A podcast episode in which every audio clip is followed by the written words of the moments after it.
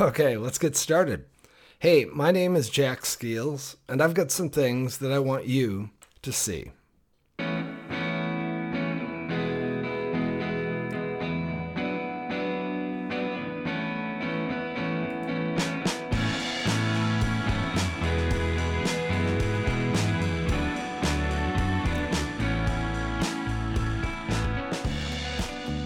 Welcome to The Art of Management, podcast where I will eventually help you see and even understand and master the art of being an amazing manager.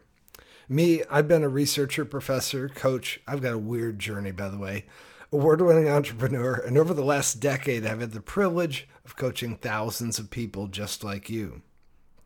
This episode, The Lazy Manager. Let me start here, though, before I explain what that means. In episode 2.1, it's called The Natural Tax of Managing. We talked about this idea that the more managing there is, and in fact, the more managers there are, the it tends to suppress what we call the production function, which production is just what it sounds like how much work gets done. In other words, more managing equals less productivity. And along with this idea was that managers and managing, in fact, are a cost to the organization. They have a purpose, but they actually are cost as well. So rather than have this management function suppressing the productive function, what if we suppress the management function? Then does that release the productive function? We'll come back to that question in a minute. But actually, can you be a less costly manager? In other words, reduce your cost and impact on the negative impact on the production function just by being a different style of manager, by being, well, maybe a lot less of a manager, or even, back to the title of this episode, even a lazy manager. And how would you do that? How would that work? What's that look like? What would you need to change? Back in a minute with some answers.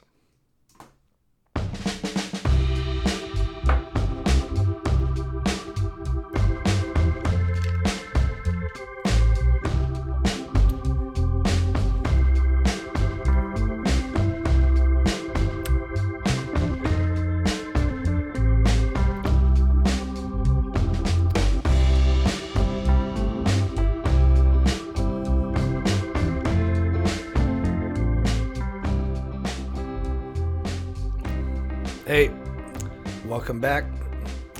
You know, I, I hope I didn't spark, man, a little bit of an existential crisis inside of you, or maybe I do, but I mean, what would people do if you weren't actively managing them? And are you needed? And the like, it's a really interesting question. Um, but just be brave and, and don't worry, you can always overmanage again if once you get good at this. It's easy to do.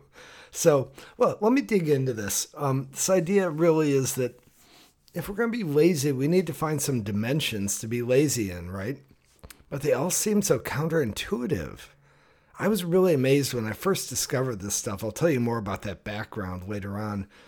But when I really discovered this stuff, I thought, wow, you sort of have to turn off a lot of the things that actually make you feel like you're a good manager.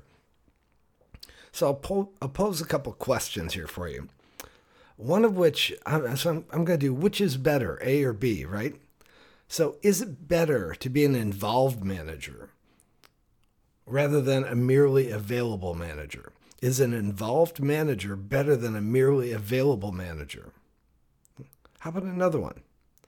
Is a nice manager better than a serious or focused manager?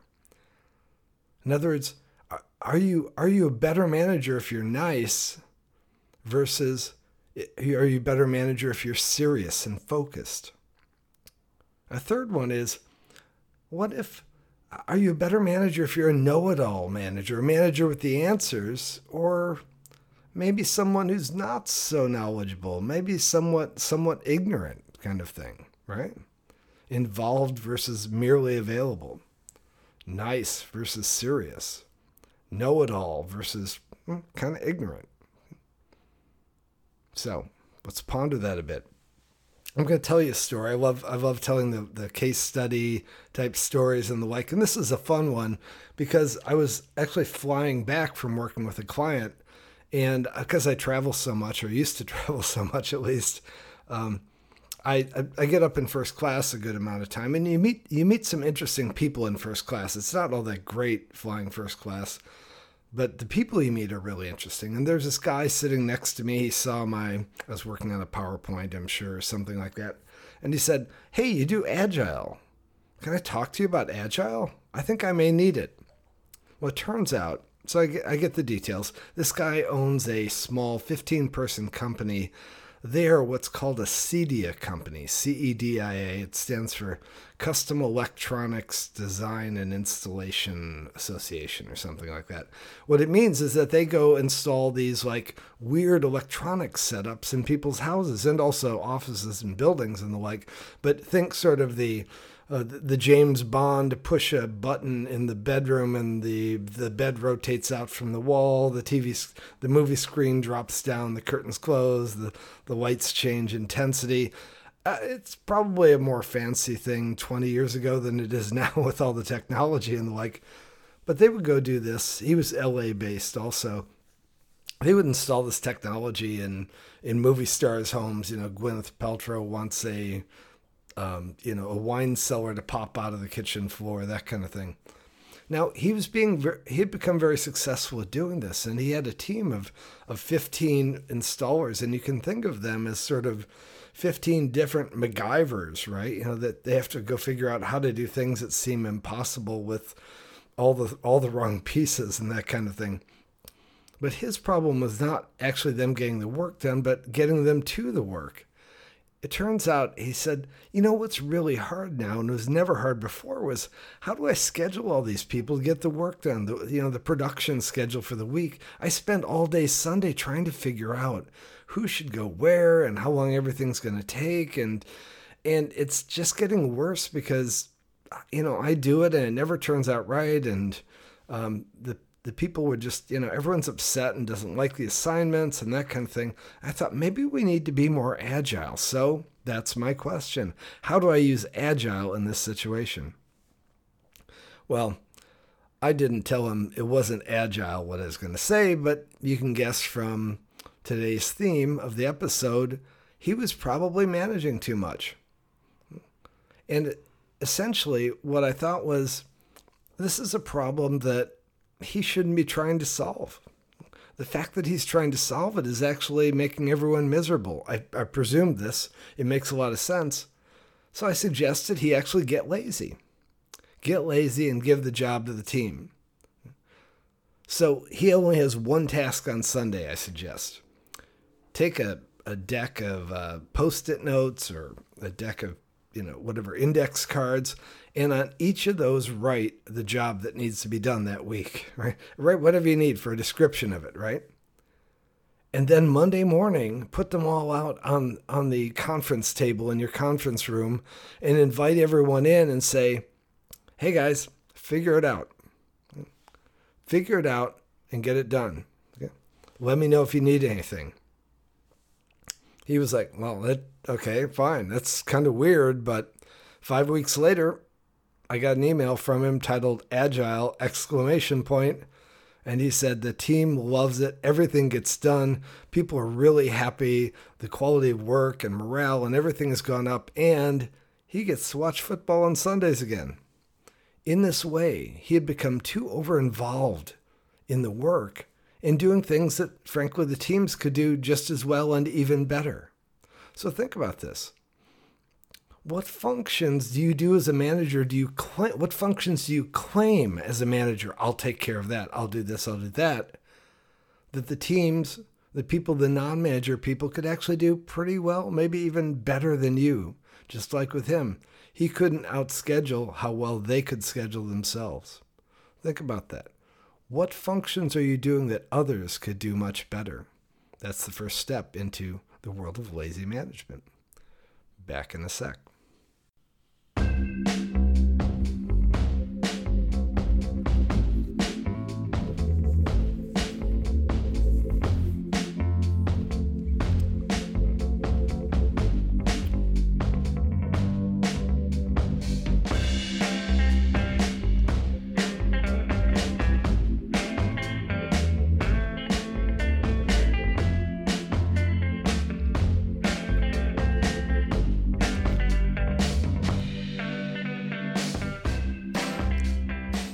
You might have guessed it.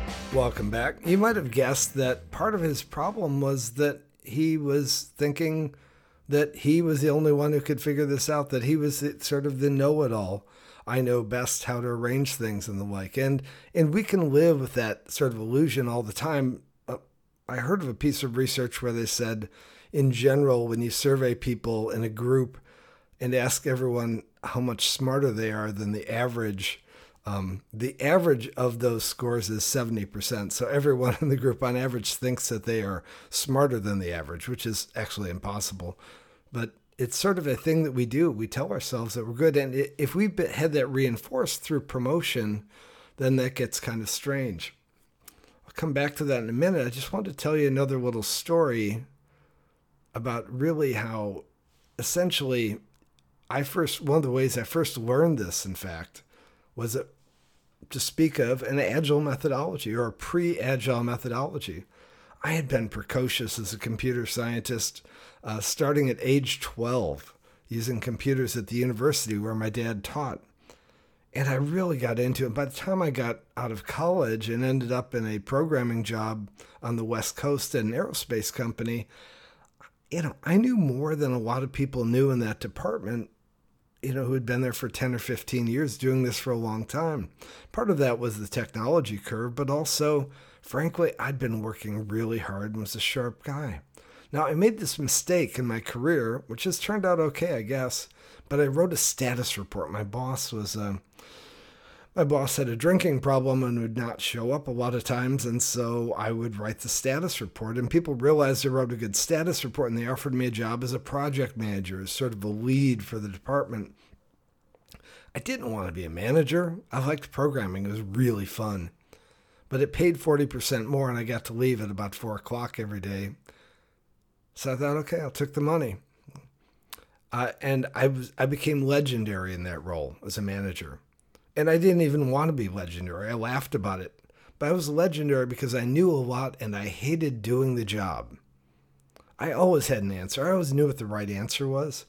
But I was so bored with the idea that I had to go tell everyone the right answer and tell them what to do.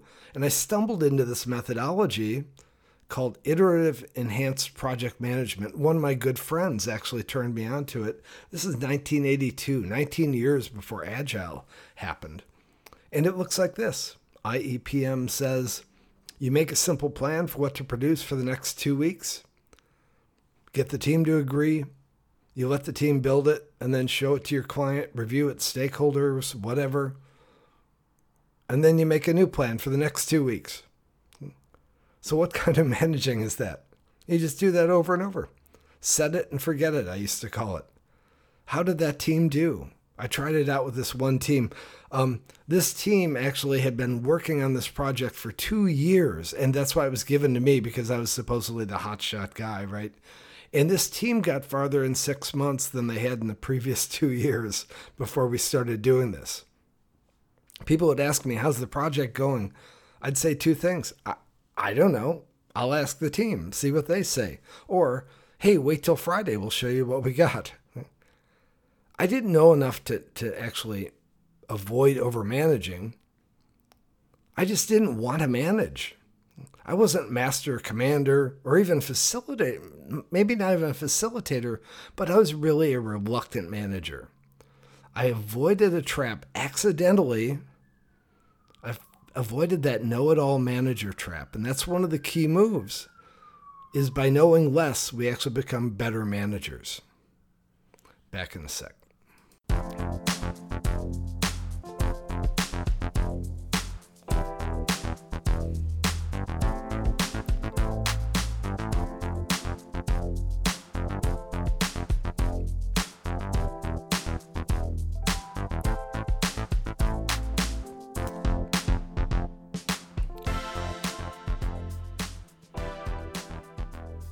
Think of that. Welcome back. Think of that the know it all trap. How does this happen? Well, I turn it back to you and say, how do we choose whom we promote? And a lot of what goes on today, we're going to talk, we're going to have a whole episode on this, by the way, but is done, is basically what we call the meritocracy. This is where deep specialists, the people who are most knowledgeable in any given department are promoted into the hierarchy. In other words, the person who's best at doing the work gets promoted to a job where they oversee the work, but they don't actually do the work anymore, or they do less of the work. And this, this model basically forms the basis of today's knowledge worker organization. They're structured in meritocracies because of the mistaken notion that they should be structured as hierarchies. Now, so we've got this deep specialist, what we call specialist to leadership transition problem. What got you the promotion, those behaviors about proving that you were smarter than everyone else, turns out to be a horrible way to manage. And the research is actually quite crazy.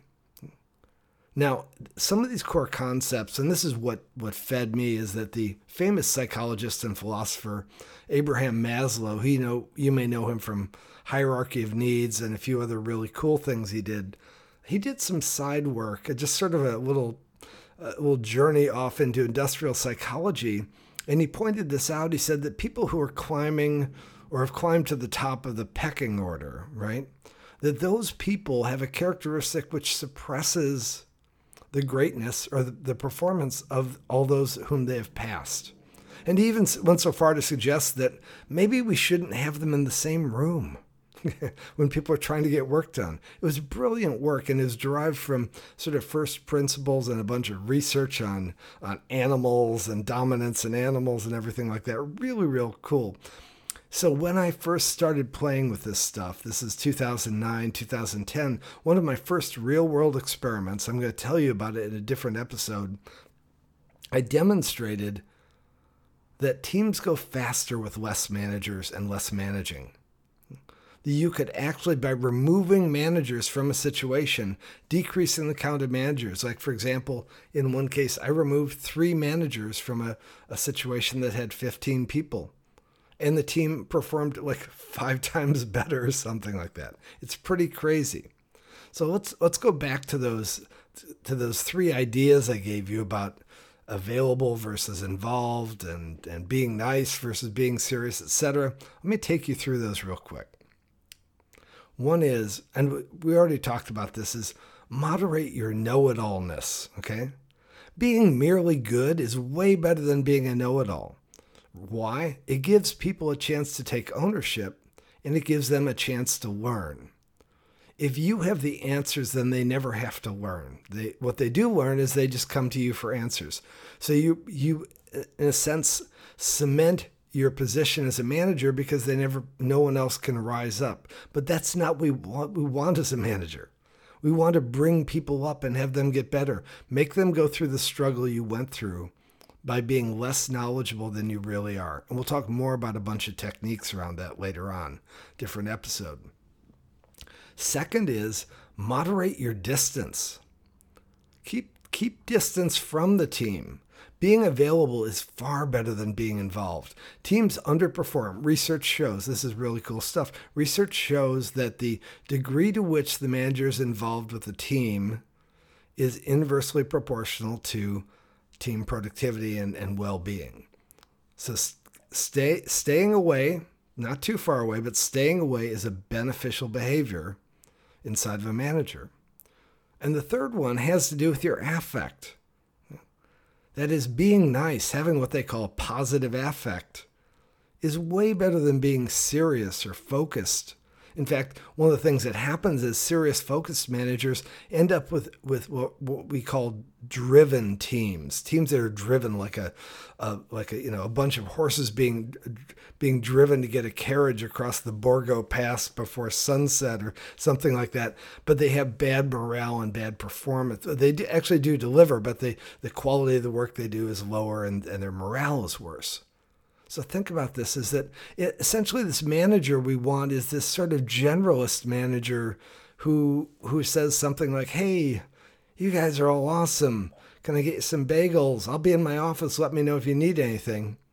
That's actually a higher performance manager, and it's also what you might call a lazy manager, but it's a smart way to manage. Back in a sec.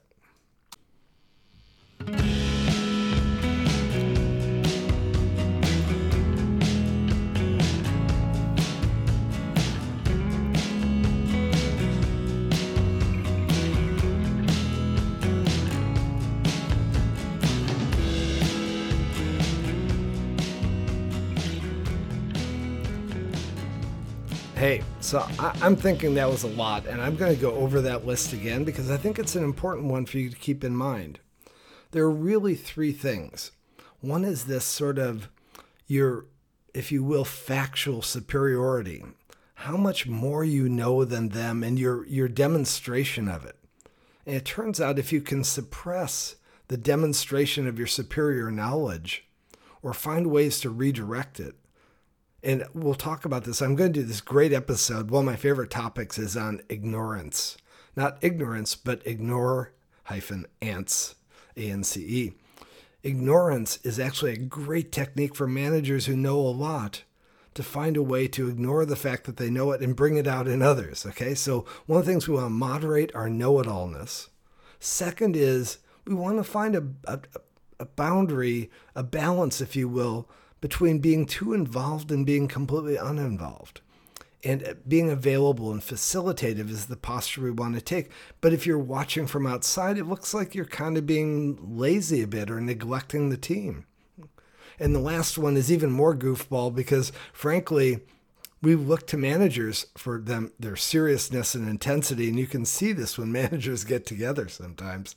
Is that actually managers that have positive affect have much better teams than managers who don't. Managers are serious and focused. And these are all easy traps to fall into when you go from being that deep specialist into a manager. So let's wrap up. A couple things for you to think about.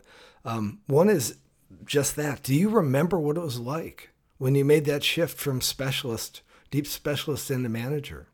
Or have you seen it in others? Okay. How, how in fact, they were so you or they were so great in that role and then became so clumsy if you will inside this new managerial role. The second thing is think of the things this goes back to our cedia example. What are the things that you you think you should do as a manager but maybe you could actually ask everyone else to do and maybe they might work better? Think of the things you put into your managerial agenda on a weekly basis and what of those things can you actually hand off to other people? And don't be shy about it. Frankly, you can hand off having people attend meetings for you and stuff like that. People love it. You'll be surprised. And the last is I sort of mentioned it a minute ago pay attention to the way managers talk with each other, trying to sort of one up each other on how managerial they're being, how actively managing, how dominant, how knowledgeable they are, which all of those things actually result in lower productivity for the teams. It's really, really funny to watch if you get a chance to see it. If you see it in yourself, go ahead and laugh as well because it's very common and you can learn past it. Okay, hopefully an enjoyable episode. One of my favorite topics, by the way. So let's close with this. If you're liking this, this art of management, the lazy manager, etc., please let a few people know about it maybe give us a shout out on social media, LinkedIn or something like that. The more better managing, I know that's a horrible phrase, the better managing makes everyone happier. You can, of course, find helpful notes, information, some supporting links on our cleverly named website, theartof.management. That is the all one word, dot management, no dot com on there and also some supporting information, and hopefully someday an ongoing conversation between you all and me on our showcase page on LinkedIn. And that's linkedin.com slash showcases slash the art of management. So until we meet again, try and dust off your laziness and, and sit back and let the teams get the work done and be safe out there. Take care.